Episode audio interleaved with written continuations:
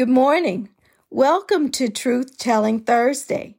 Today is part 3 of a 4-part series on relationship issues.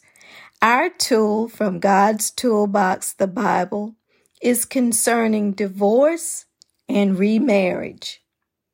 The truth is, divorce is one of the saddest topics I've had to explore. Divorce is death. Death of a marriage, death of a cohesive family unit, and death of two people becoming one. Research says that divorce kills some people at the same rate as smoking cigarettes would kill them. Some Christians say you should never divorce, but there are some cases in the Bible where divorce is allowed. Malachi chapter 2, verse 16 says the Lord hates divorce. But in that verse, Malachi was speaking to men who were disloyal to their wives, and God's compassion towards the wife is clear. In Matthew chapter 19, verse 9, Jesus allows a spouse to divorce and remarry when their partner has had sexual activity outside of the marriage. Divorce is not required, but it is permitted. 1 Corinthians 7, chapter 15, has been interpreted to maintain that the abandonment of a believer by a non-believing spouse leaves the believing spouse free to divorce the deserter. While the Bible does not directly address divorce in situations of physical abuse, mental or verbal abuse, addictions, or neglect, the spirit of the written word constantly and certainly bans any of this in marriage. Finally, Proverbs 12 and 15 says, "The wise seek counsel." This includes marital counseling.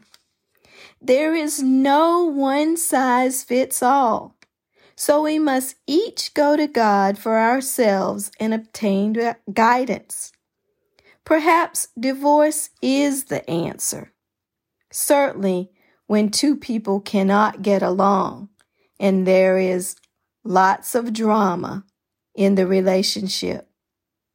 Remarriage may be in order. And of course, singleness is a very likely option. Don't feel abandoned, though, and lost. God is a good God, and He will never leave us nor forsake us. And listen to these statistics. Almost 50% of all marriages in the U.S. will end in divorce or separation.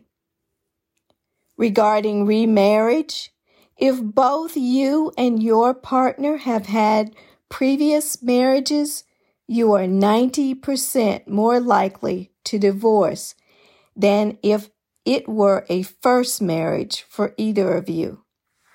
Marriages most likely end due to lack of commitment, infidelity, and abuse. And cohabitating before marriage increases the likelihood of a failed marriage. When God united Adam and Eve, He had their best interest in mind. But the fall caused a lot of fallout. Marriage was not immune. No sooner than Eve had bitten that apple did Adam throw her under the bus.